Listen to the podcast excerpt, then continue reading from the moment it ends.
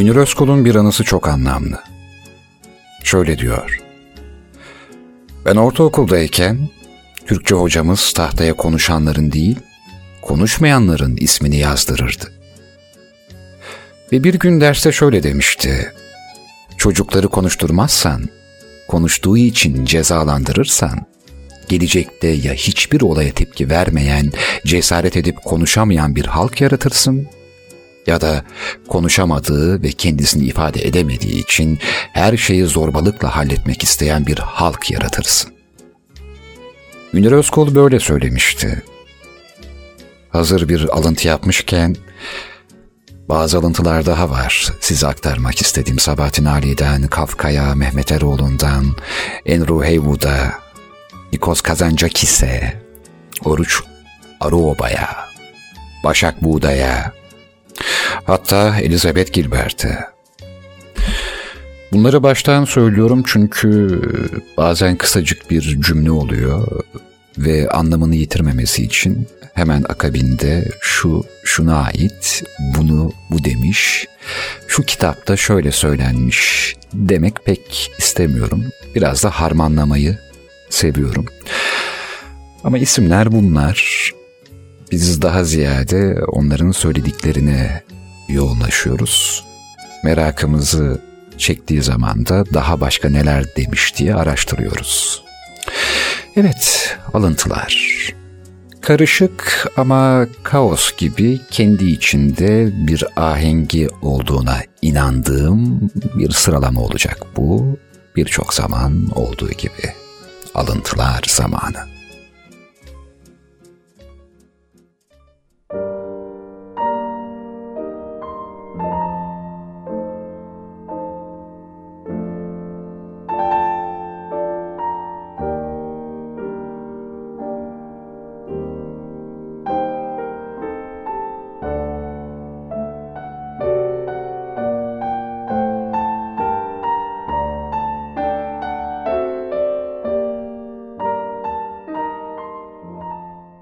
Varlığı büyük boşlukları dolduracak mahiyette değildi fakat yokluğu müthişti. Milena, yardım et bana. Söyleyebildiklerimden daha fazlasını anla. Aşk, aşktan sonrasını düşünmeye başladığımızda biter. Fikirlerinize katılmıyorum. Ama onları söyleme hakkınızı hayatın pahasına savunurum. Bazen içimden küçük bir anı alıp karşılığında bütün hayatımı veresim gelir. Anana babana kızınca küsüp kalktığın o sofra değil ki hayat. Yesen de yemesen de eşek gibi oturuyorsun işte.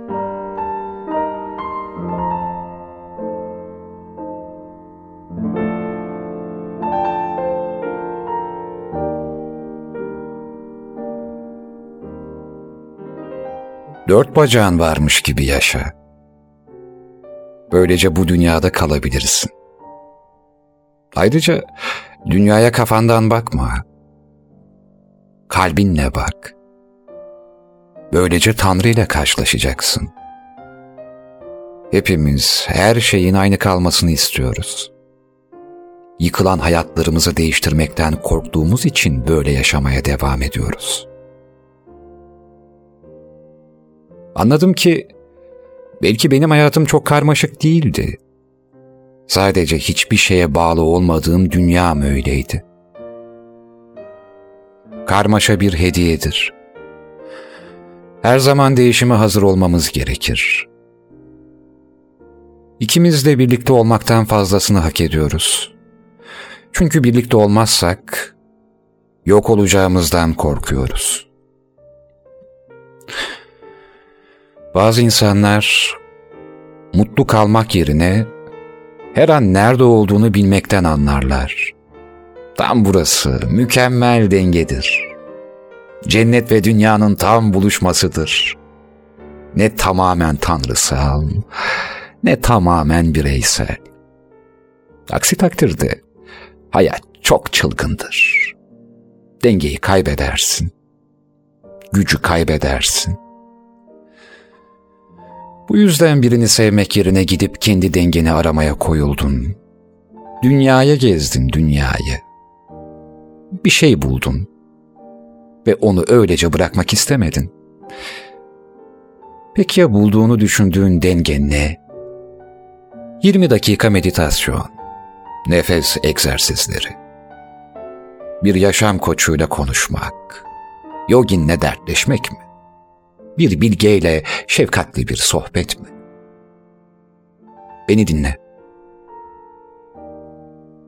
Dinle beni. Denge, denge kendinden az kimseyi sevmemeni sağlayan bir şey. Bana geçen yıllarda hayattan hangi dersleri alıp almadığımı öğretmeye çalışma. Hatta bana üniversitede hangi dersleri alıp sınavları dengelediğini de anlatma. Ve bana asla ne kadar dengede ve bilge olduğunu söyleme. Kendini sevdiğini kanıtlaman için beni sevmeye ihtiyacın yok senin.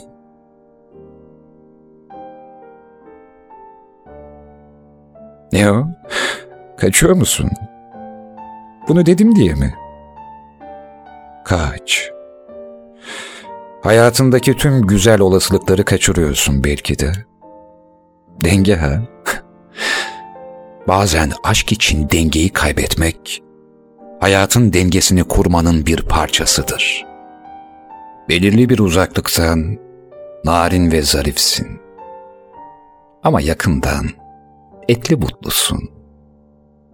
Sen dünyayı gezen birisin. Bunu herkese söylüyor. Parasını çoktan kazanmış. Çok sevmiş. Çok sevmişsin.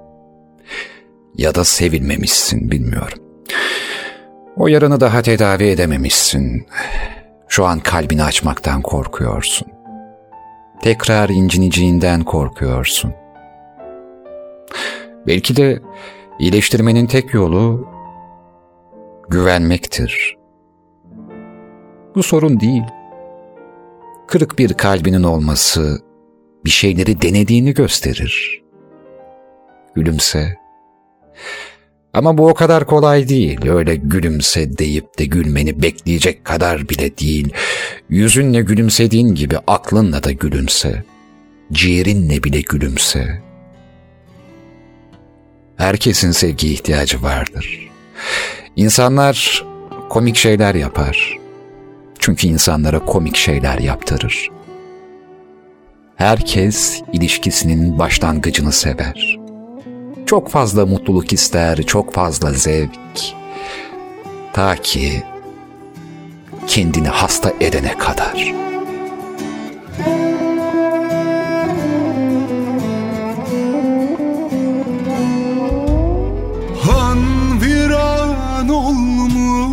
Yollar perişan Susadım elinden içmeye geldim Yare bir sırrım var açmaya geldim. Ne bir seda kalmış ne bülbül hani. Yarın bahçesinde açan gül hani. Sırrım alev aldı yanmaya geldim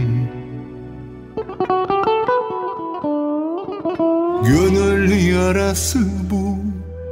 Sözün neresi bu? Yıkıldım eşiğine Susmaya geldim Gönül yarası bu?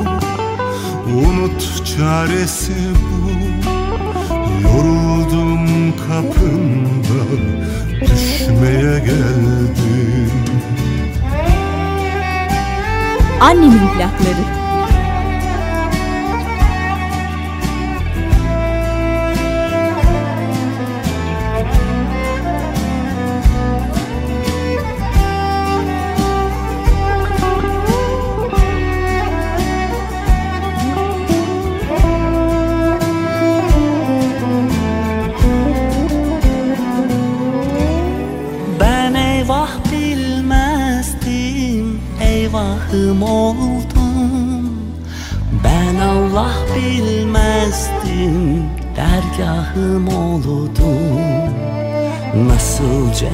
one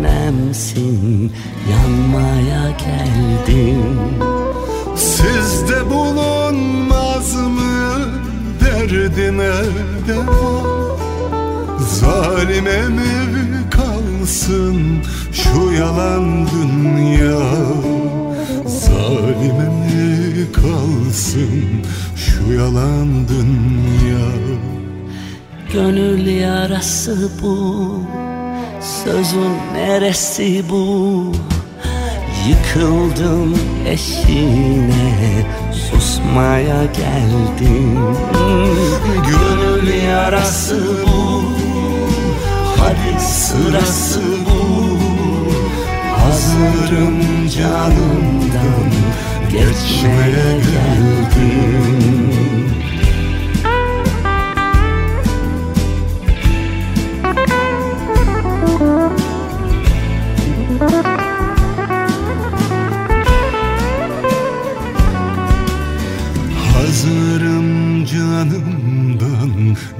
geçmeye geldim.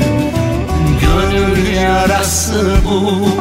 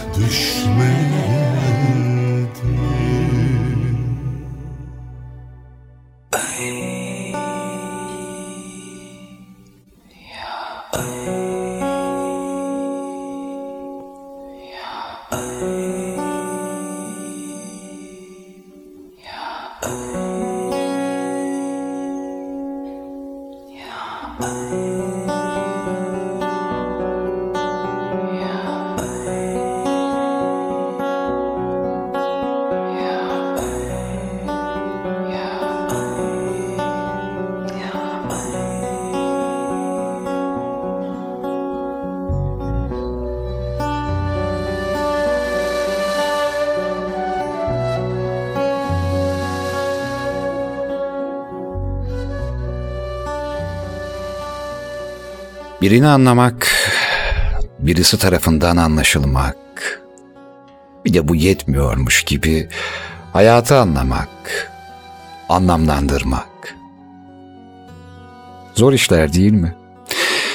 Önce kendini anlayacaksın, sonra o kendini birine izah edeceksin. O anlasa bile yetmeyecek. Sonra bizi anlamıyorlar başlayacak. O da yetmeyecek hayatı, kainatı, varoluşu anlamacalar baş gösterecek. Bu çok yorucu. Anlamak ve anlaşılmak kısa hayatlarımızda bu kadar yorucu bir şey olmamalı. Anlamak, anlaşılmak, üzen, yoran değil, sevindirici, keyif veren bir şey olmalı. Anlatıldığı gibi değil. Anladığın gibi anla. Hissettiğin gibi anla. Çünkü en doğrusu o. Kendini bil yeter. Çünkü hayat bilinmez. Bazı şiirlerdeki yaşamı ciddiye alacaksın sözlerine katılmıyorum. Yazan da bilmiyordu bunu yazarken belki Bence sen yaşamı ciddiye alamazsın. O seni alırsa ciddiye alır. İnsan yaşamı ciddiye alamaz ki. Sadece anlamlandırabilir. Hayatta bunun karşılığında kıymetimi bildi diye seni ciddiye alır. Yani belki. Hem hayat belki o kadar da ciddiye alınmak istemiyordur. Nereden biliyoruz ki? Hani bazen dersiniz ya hayat şaka gibi diye. E işinize gelince dersiniz onu da. Oysa sınavlarda, kariyerde, parada gayet ciddiye alırsınız. Sözüm ona dengeliyorsunuzdur hayatı. Yerine göre şakaya vurarak, yerine göre gayet ciddiyet ve prensiple. Oysa bir deniz kenarına gittiğinizde ama öyle Akdeniz'in sakin koyları falan değil. Karadeniz'in hırçın dalgalarının kıyıya vurduğu bir yere. Orada zuhur ediyor içime. Tabiat ana ne espiritüel diyorum içimden. İnsanlar birbiriyle dalga geçerken asıl dalgasını geçen başka bir şey. Tanrı alay ediyor tahminlerimizle, zannettiklerimizle. Hiçbir şey kalmıyor. Yüksek bir dalga vuruyor kıyıya, kalmıyor. Uzanabildiği yere kadar gelip aynı hizadan geri çekiliyor alttan alttan. Derken üstünden yine benzer bir dalga, geri çekilen dalganın üstünden ileri atılan cesur bir dalga, o da kalmıyor.'' Akıbeti aynı dalgaların kıyıya vurdukları gibi geri çekiliyorlar. Aa nereye gitti diyene kadar bir yenisi geliyor üzerinden. Hiçbirini saklayamazsınız.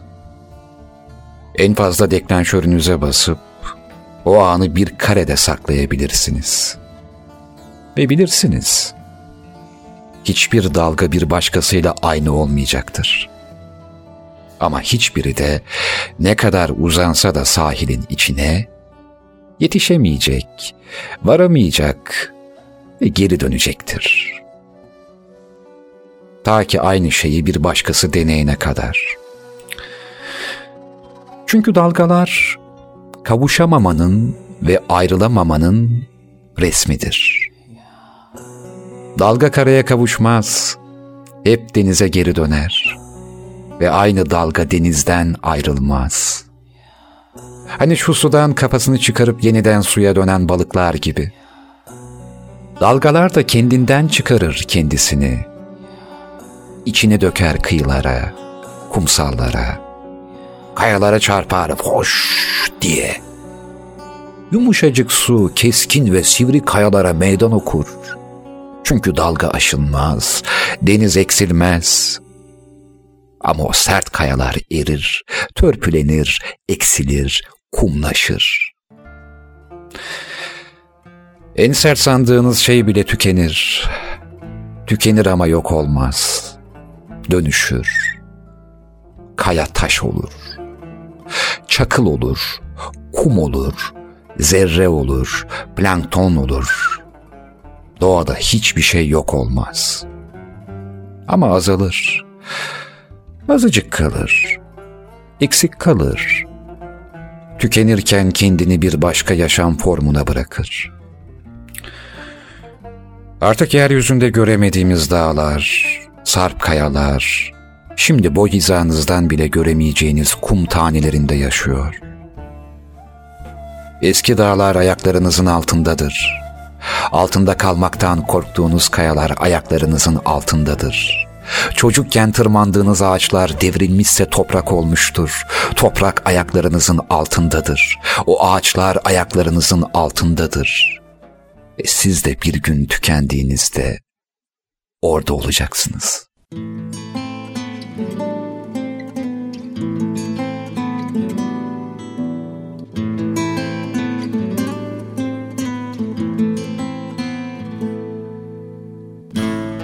Küçük ipliklerle Bağlanmışım hayata.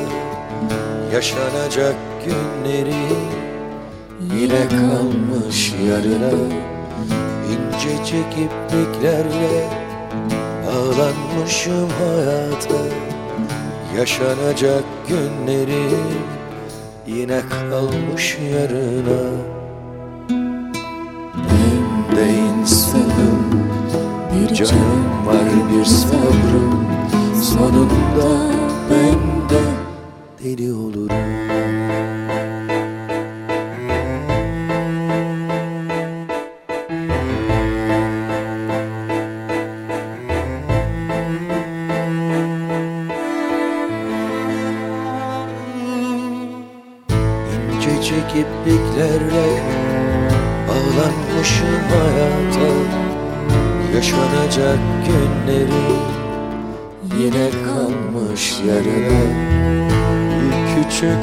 ateş yansa ısınır ilikleri Susmayın sevinçleri insanca istekleri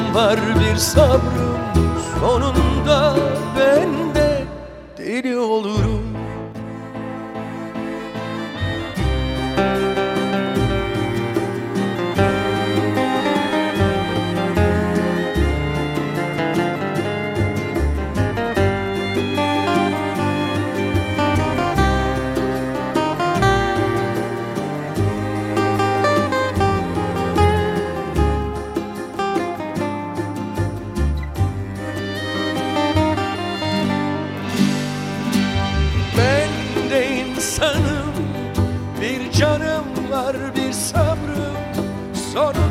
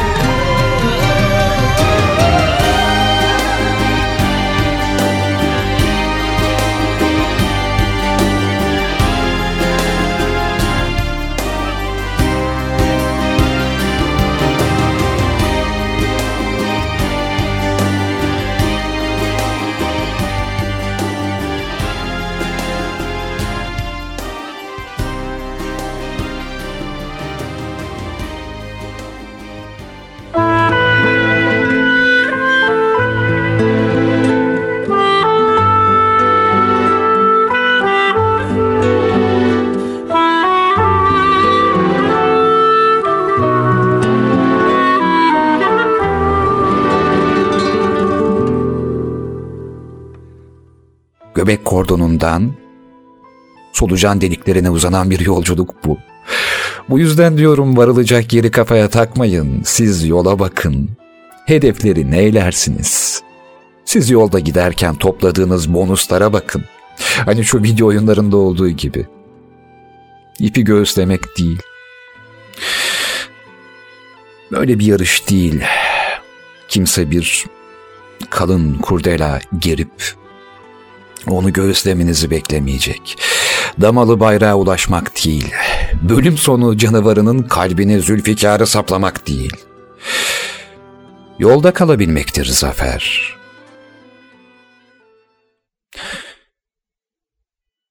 Ya da bütün bu söylediklerimi unutun.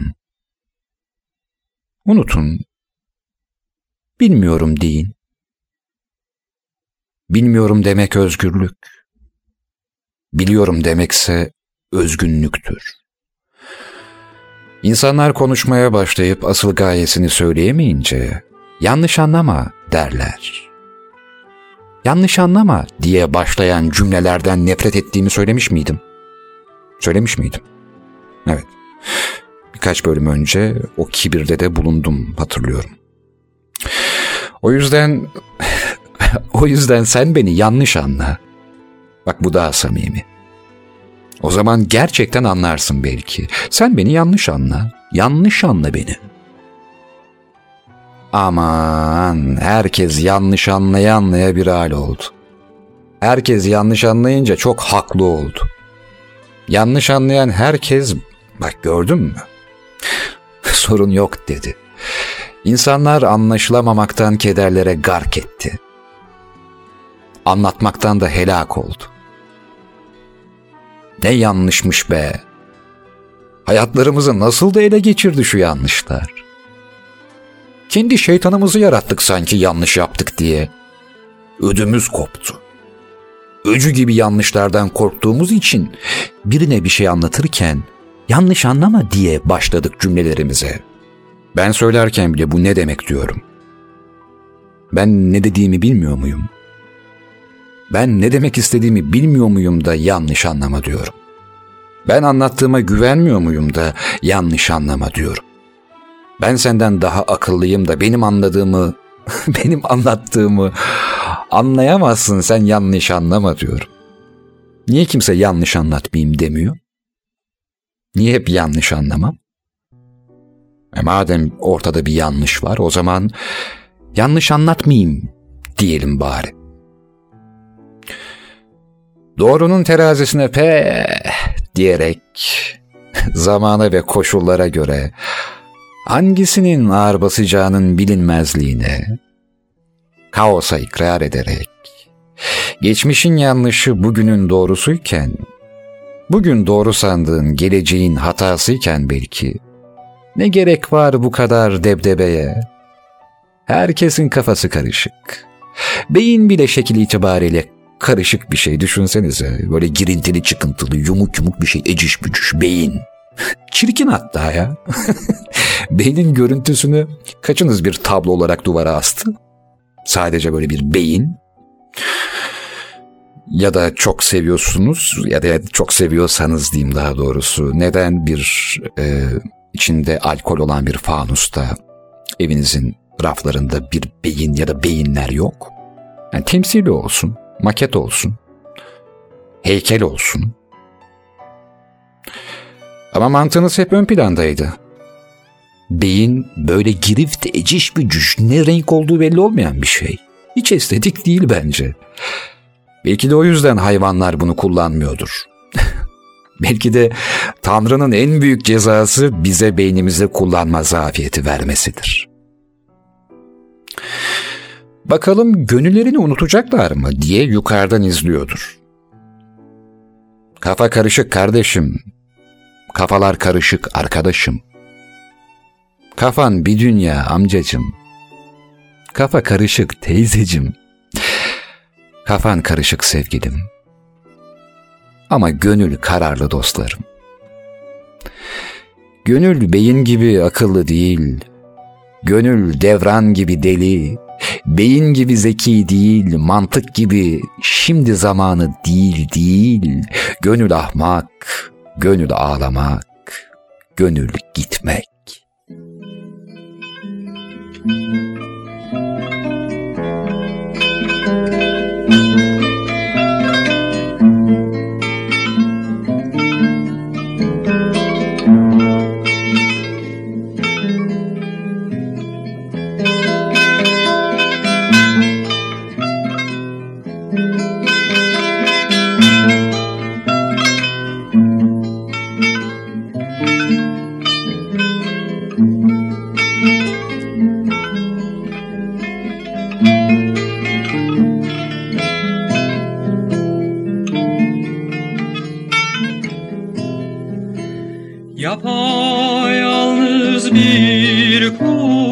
Yapayalnız bir kuş Ayrılığı ağlarsa ayrılık önemsenir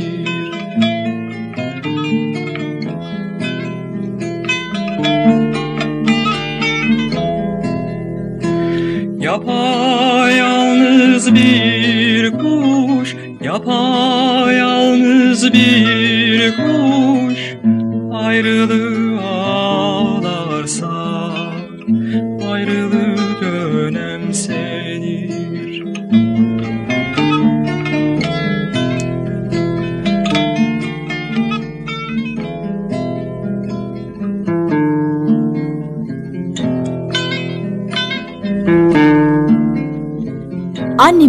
Plakları.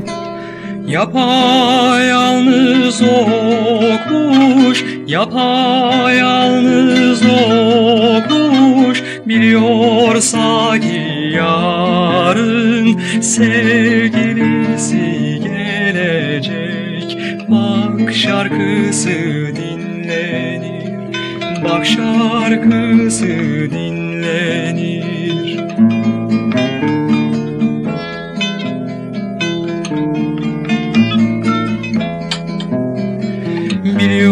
Biliyorsa ki yarın sevgilisi gelecek Bak şarkısı dinlenir Bak şarkısı dinlenir Bak şarkısı dinlenir Geçmiş umurumda değil dedirten şarkı. Hangisi? Edith Piaf'ın şarkısı. Şarkının adı No Je ne regrette rien. Hayır, hiçbir şeyden pişman değilim. Edith Piaf, alkışlanılası bir yaşam, deli bir direnç, tutku. Besteci Charles Dumont ve söz yazarı Michel Vauquer şarkıyı dinletmek için Edith Piaf'a geliyorlar. Gönülsüzce kabul eden Piaf, şarkıyı duyduktan sonra hayranlık verici, bu benim, bu benim, bu benim hayatım, beni anlatıyor sözleriyle kabul ediyor. Ve şarkı aslında herkese anlatıyor. Onun içinde şarkıcıyı kendisi yapan şarkılardan kabul ediliyor. Fransızca bilmediğim halde şarkıyı dinlerken bana hissettirdikleri çok da farklı değildi. Şarkının Türkçe çevirisini öğrenince ise daha anlamlı oldu. Sonra dedim ki ben bunu mikrofonda söyleyeyim, anlatayım. Şöyle. Hayır. Hiçbir şeyden pişman değilim. Bana yapılmış iyilikler de, kötülüklerin de hepsi aynı. Benim için hepsi aynı. Hayır. Hiç ama hiçbir şeyden pişman değilim. Ödendi, süpürüldü, unutuldu. Geçmişten bana ne? Geçmiş umrumda değil. Anılarımı yaktım gitti. Artık acı ve zevklerime ihtiyacım yok. Aşklarımı tremololarıyla beraber süpürüp attım. Sonsuza dek sildim. Sıfırdan başlıyorum ben. Hayır, hiçbir şeyden, hiçbir şeyden pişman değilim. Bana yapılan iyilikten de, kötülükten de benim için hepsi aynı. Çünkü hayatım, çünkü sevinçlerim bugün seninle başlıyor. Non, rien de rien. Non, je ne regrette rien. Ni le bien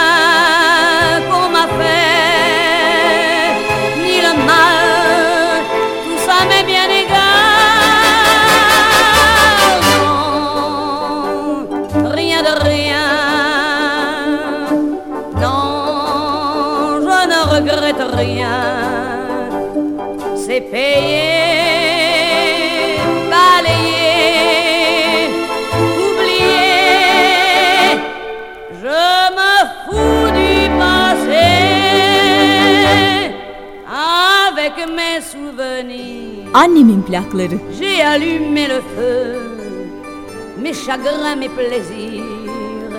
Je n'ai plus besoin de balayer les amours avec leur trémolo, balayer pour toujours.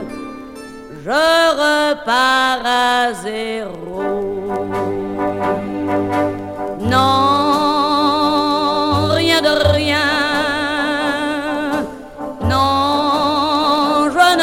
rien, ni le bien qu'on m'a fait, ni le mal,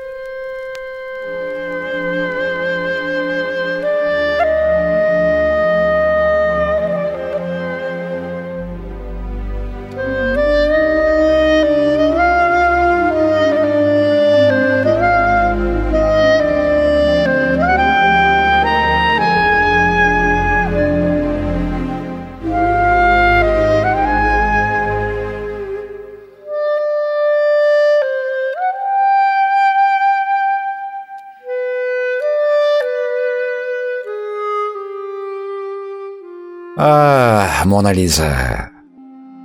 Sen ne güzel bakıyorsun öyle. İnsanlar saçmalıyor karşında. Yüzünün yarısı gülüyor, yarısı ağlıyormuş. Her şeyin altında bir şeyler arayan insanlar senin de tablonun altında bir portre olduğunu falan düşünüp araştırıyorlar. Yüzünün altında bir yüz daha varmış. Ah bilim, Mona Lisa'yı bile rahat bırakmadı. Ah insanlar, kendi iki yüzlülüklerini Mona Lisa'da aradı. Yüzünün yarısı şöyle, diğer yarısı böyleymiş. Mona Lisa güzel bir kadın mıymış, fahişe miymiş? Da Vinci'nin kendisi miymiş? Hayır. Hayır. Mona Lisa güzel bir kadın mıydı falan değil.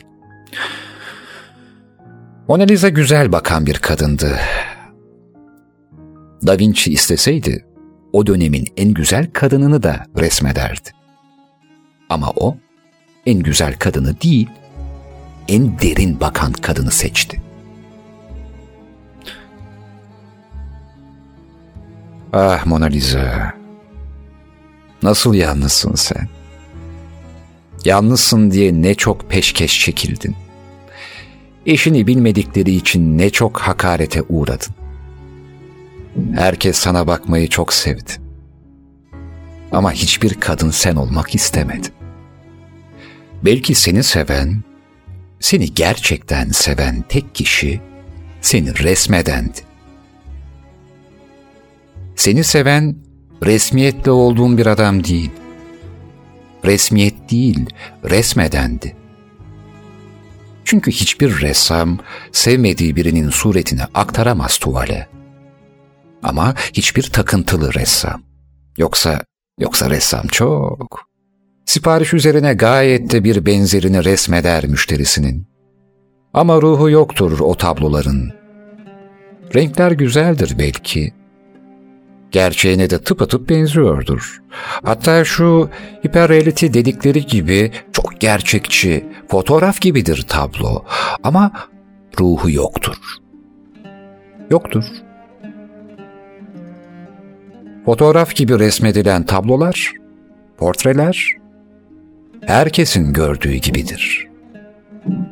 Oysa biraz karmaşık ve hiç olmadığı gibi olan portrelerin ruhu vardır. Ne diyordu Mona Lisa? Hmm.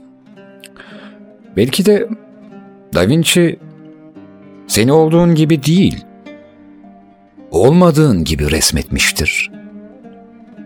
Herkesin gördüğü bir kadını değil, kendi gördüğü kadını nakşetmiştir tuvaline. Ben böyle düşünüyorum. Yoksa hiçbir Da Vinci teorisine takıntılı değilim. Bana ne? Ama resim yaparken takıntılıyım. Güzel yapmak istediğim her şeyde takıntılıyım. Eğer bir işte takıntı yoksa bence ruhu da olmuyor. Sadece güzel oluyor o kadar. E cep telefonlarınızda çektiğiniz fotoğraflarda fena değil, yani güzel oluyor. Ama bir ressamın tablosu farklı olmalı. O kadar net ya da o kadar benzemek zorunda değil. Gözler mesela. Gözleri güzel çizmek, boyamak mesele değil. Hatta bunun tekniği de var. Açarsınız YouTube'dan izlersiniz. Güzel göz resmi yapmak çok zor değil. Ama bakan göz yapmak öyle değil. O farklı. Onun güzel resim yapmakla çok benzetmekle bir ilgisi yok. Aynı koşan at gibi. Güzel bir at resmedebilirsiniz. Ama koşan bir atı resmetmek farklıdır. Çünkü o at koşmalıdır. Koşuyor olmalıdır. Havada asılı gibi görünmemelidir. Havada kalan toyna her an yere toprağa basacak gibi olmalıdır. Bir sonraki frame'e geçecek gibi durmalıdır. Sanki o resim tek bir kare değil, kısa bir filmin, koşan bir yılkı atının saniyede 24 andan bir tanesi değil de bir koşuşun kısa hikayesidir. Ard arda bütün kareler üst üste konduğunda ortaya çıkan bir vahşi attır.'' Hala orada mısın? Orada mısın? Mona Lisa'dan atlara geçtim diye saçmaladığımı düşünüp bir çay daha mı döküyorsun? Bir sigara daha mı yakıyorsun? Bir not daha mı alıyorsun? Peki notlar seni alıyor mu? Okudukların sana ne veriyor? Karşılığında sen yazarken ne veriyorsun? Hep alıyor, hiçbir şey vermiyor musun? AVM'lere döndü hayat, ilişkiler, hatta en özelleri bile, dostlar dahi, alışveriş. Buna karşı değilim. Ama ne karşılığında? Ben para verip kazak almaya karşıyım. Öyle değil. Bence kazak verip kazak alınmalı. Yani ilişkilerin bir alışverişi olması gerektiğini düşünüyorum ama AVM'lerdeki gibi değil. Çünkü oralarda verdiğiniz sadece para. Karşılığında aldığınızsa aklınıza gelecek her şey. İlişkilerde bile böyle oldu artık. Arkadaşlık, iş, aile ilişkilerinde hatta gönül ilişkilerinde. Tek bir şey verip her şeyi almak istiyor insanlar ve alıyorlar da. Özel ilişkilerde, arkadaşlıklarda durum biraz böyle. Bazen böyle, kimisinde. Tek bir şey verip, tek bir yönünü verip, karşılığında her şeyi istiyorlar. İş yerinde ise durum bence daha dramatik. Orada her şeyini verip tek bir şey alıyorsun çünkü. İş yerinde her şeyini verip bir tek para alıyorsun her şeyden evvel işe gidene kadar ve işten dönene kadar yolda geçirdiğin zaman belki de en değerlisi. Ama her şeyini verip bir tek para alıyorsun. AVM'de ise sadece para verip her şeyi alıyorsun. Ama verdiklerini geri alamıyorsun. Ne diyorsun bu duruma Mona Lisa? Ha? Ne diyorsun? Sen Da Vinci'ye portreni yapması için para verdin mi? Ya da o sana bunun karşılığında para teklif etti mi? Bence ikiniz de aynı şeyi verdiniz. Tam da benim istediğim gibi. Hani demiştim ya, bence kazak almak için karşılığında bir benzeri verilmeli, bir başka kazak verilmeli diye. İşte siz de öyle.'' Yani sen ve ressamın. Bence sizinki de bir alışverişti. Karşılıklıydı ve karşılıklı olmalıydı. Aynı şey olmalıydı. İkiniz de bakışınızı verdiniz. Sen baktın Mona Lisa.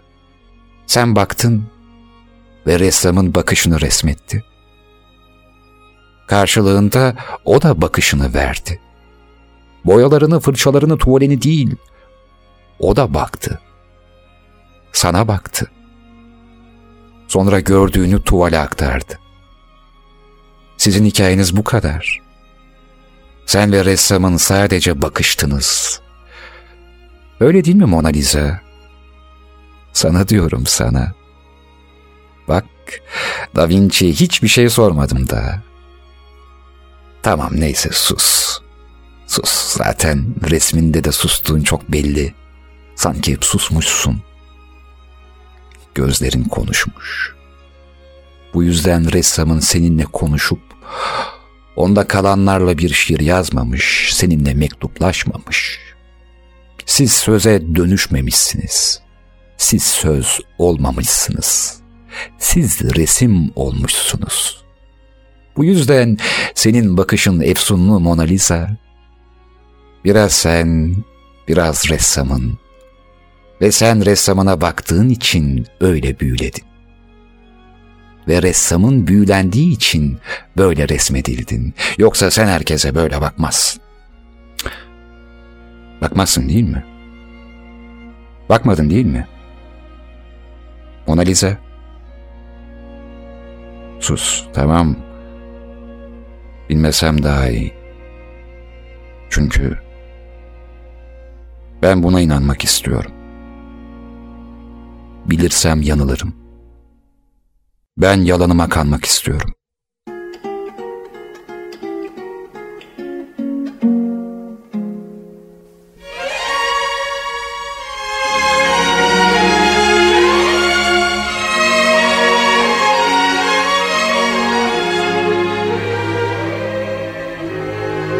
Mona Lisa, Mona Lisa, men have named you. You're so like the lady with the mystic smile. Is it only cause you're lonely they have blamed you for that Mona Lisa strangeness in your smile? Do you smile to tempt a lover, Mona Lisa? Or is this your way to hide a broken heart? Many dreams have been brought to your doorstep. They just lie there and they die there. Are you warm? Are you real? Mona Lisa are just a cold and lonely, lovely work of art.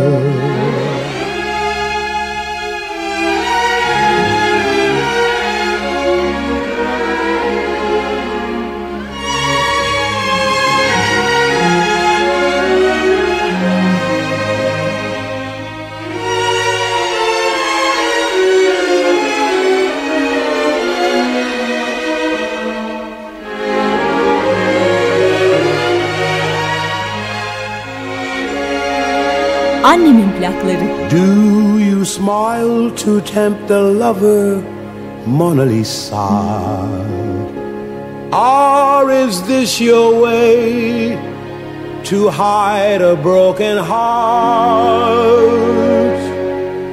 Many dreams had been brought to your doorstep. They just lie there and they die there. Are you warm? Are you real? Mona Lisa are just a cold and lonely, lovely work of art. Mona Lisa. Mona Lisa.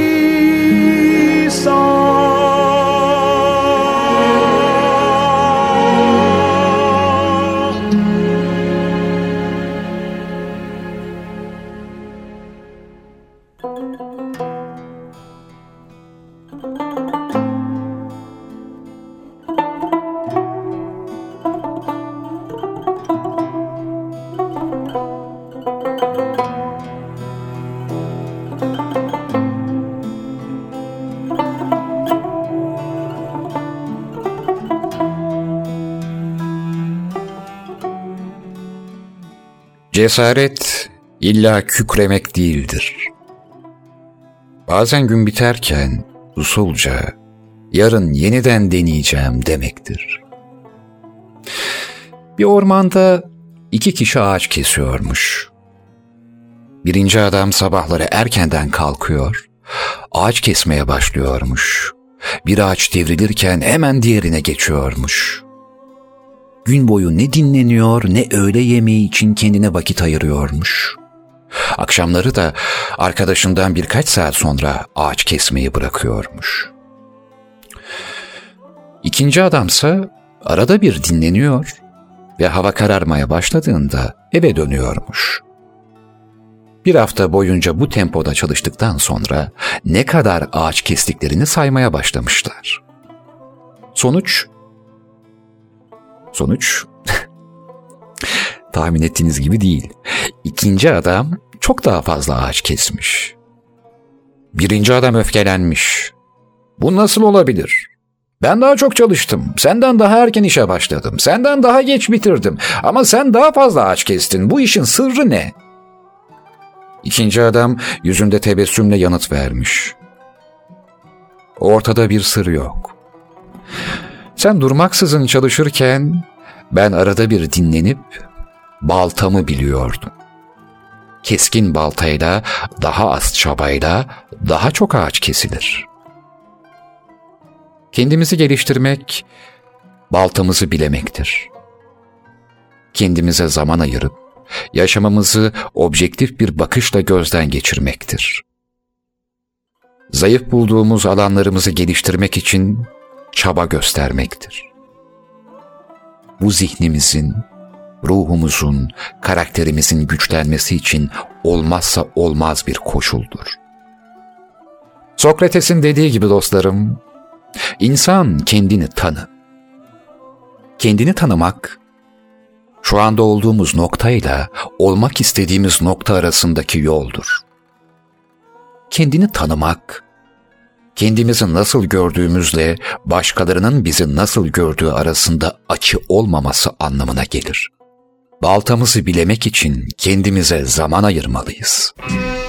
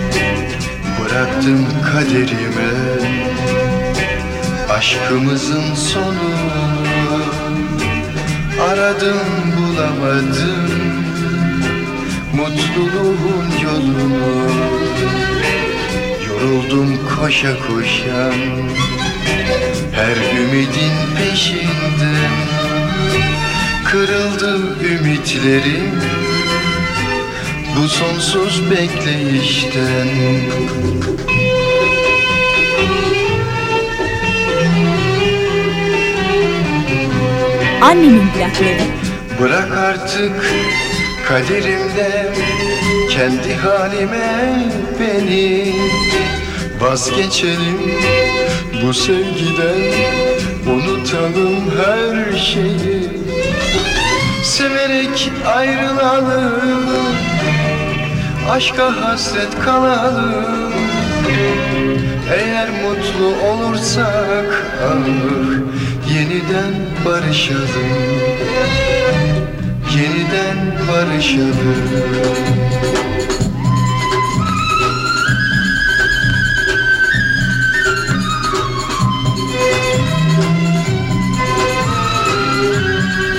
Sevmemiştim kimseyi seni sevdiğim kadar.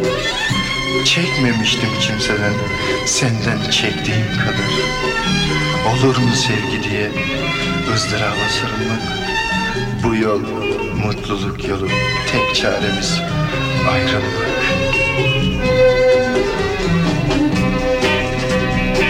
Sevmemiştim kimseyi Seni sevdiğim kadar. Çekmemiştim kimseden Senden çektiğim kadar Olur mu sevgi diye ızdıraba sarılmak? Bu yol mutluluk yolu Tek çaremiz ayrılmak.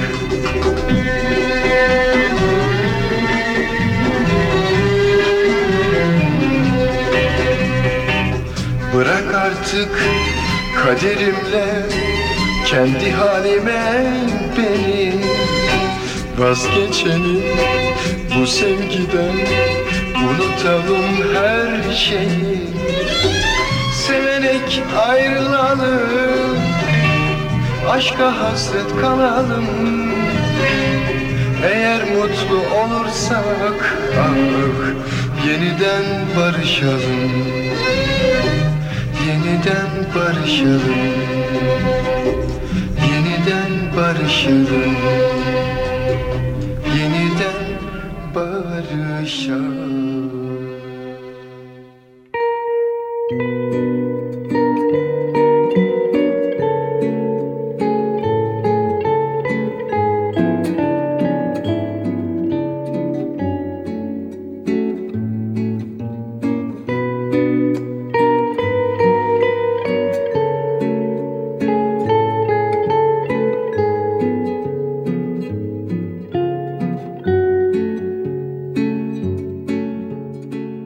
Severim rakamlardan biri.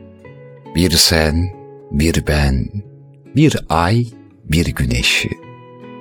Etrafında mı döneyim yani? Altın olanın etrafında dönen gümüş gezegen miyim ben? Sen ışık ve sıcaklığın kaynağı mısın? Ben suları çeken soğuk bir gölgeyken. Böyle bir anlam yoktu sözlerimde. Bir rakam, bir kavram. Tek kalmayı ye tutarım, Hepsi bu işte. Teklik yanıltıcı bir kelime. Hayatın kendisi zaten bir kaynaşmadan evrilme.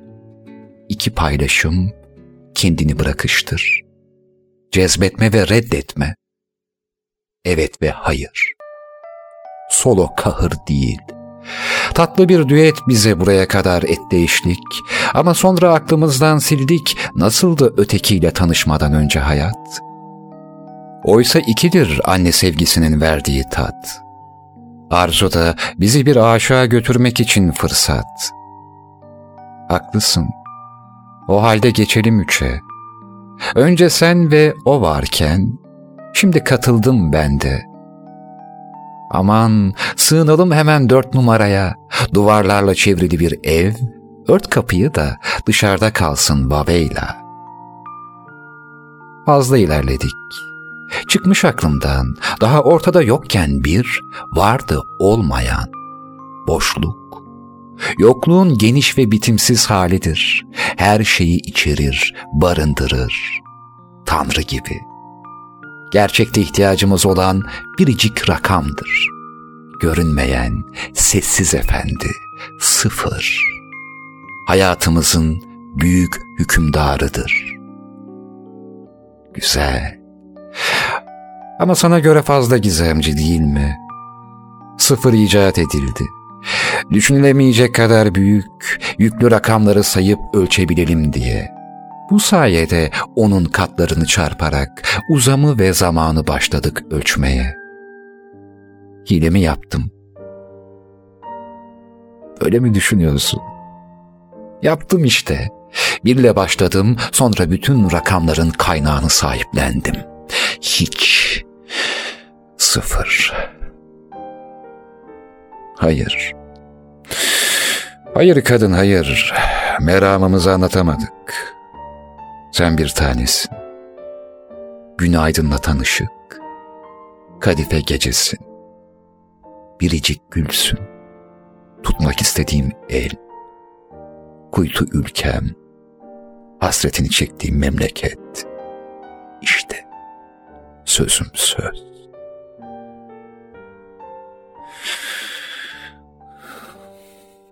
Yok yok ben yazmadım. Yani biraz bir şeyler kattım da ben yazmadım bunu. Hemen düşünüyorsunuzdur belki. Yes diye bir film var. 2004 yapımıydı galiba.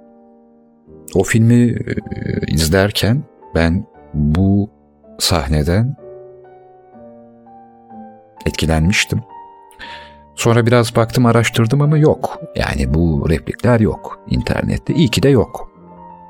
Bence hani çok kolay ulaşılabilir bir şeyi buradan sizlere aktarmak da her zaman o kadar iyi olmuyor çünkü. Olmadığı için zaten anlattım. Biraz evvel anlattıklarım bir filmin bir sahnesinde kadınla adamın canlarıyla oynarken aralarında geçen konuşmaydı. Ben tek konuştuğum için biraz değişiklikler yapmış olabilirim. İster istemez biraz kendimden katmış olabilirim. Bazı yerleri de çıkarmış olabilirim. Olabilirim. Olabilir. Ama oluyor işte. Neyse. Veda veda mı edeceğiz tamam. Bu bölümlükte bu kadar. Her nereden dinliyorsanız radyodan, telefondan, işte tabletten hatta televizyondan değil mi? Oradan da dinleniyor. Podcast'ten, telefonunuza indirdiğiniz bir yerden, falanlardan filanlardan. Noktalı virgül diyelim ki devam edelim. Ederiz. Eyvallah. İhaneti sende gördüm sende Şiddeti gördüm aşkı gördüm. Yanarak içinden geçtim aşkım Kor olmadan küle döndüm. Dokun bana bana dokun olur Hasretin diren öldüm. Kopar zincirleri yeniden gel. Durmadan gel hep gel. İhaneti sende gördüm sende Şiddeti gördüm aşkı gördüm. Yanarak içinden geçtim aşkın Kor olmadan küle döndüm. Dokun bana bana dokun olur. Hasretinden öldüm? Kopar zincirleri yeniden gel. Durmadan gel hep gel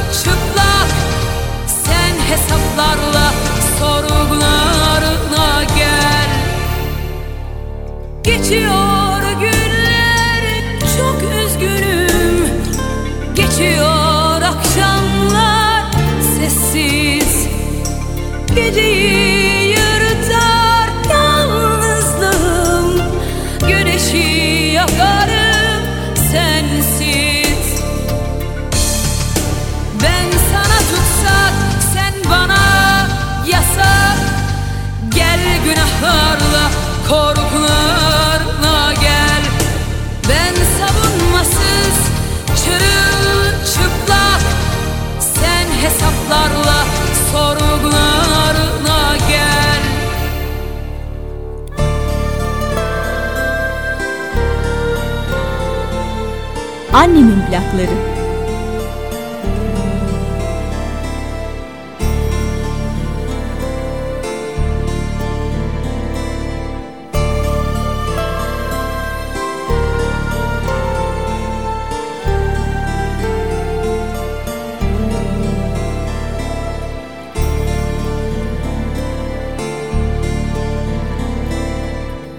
İhaneti sende gördüm sende Şiddeti gördüm, aşkı gördüm. Yanarak içinden geçtiğim aşkın Kor olmadan küle döndüm. Dokun bana, bana dokun olur. Hasretinden öldüm. Kopar zincirleri yeniden gel Durmadan gel, hep gel. Ben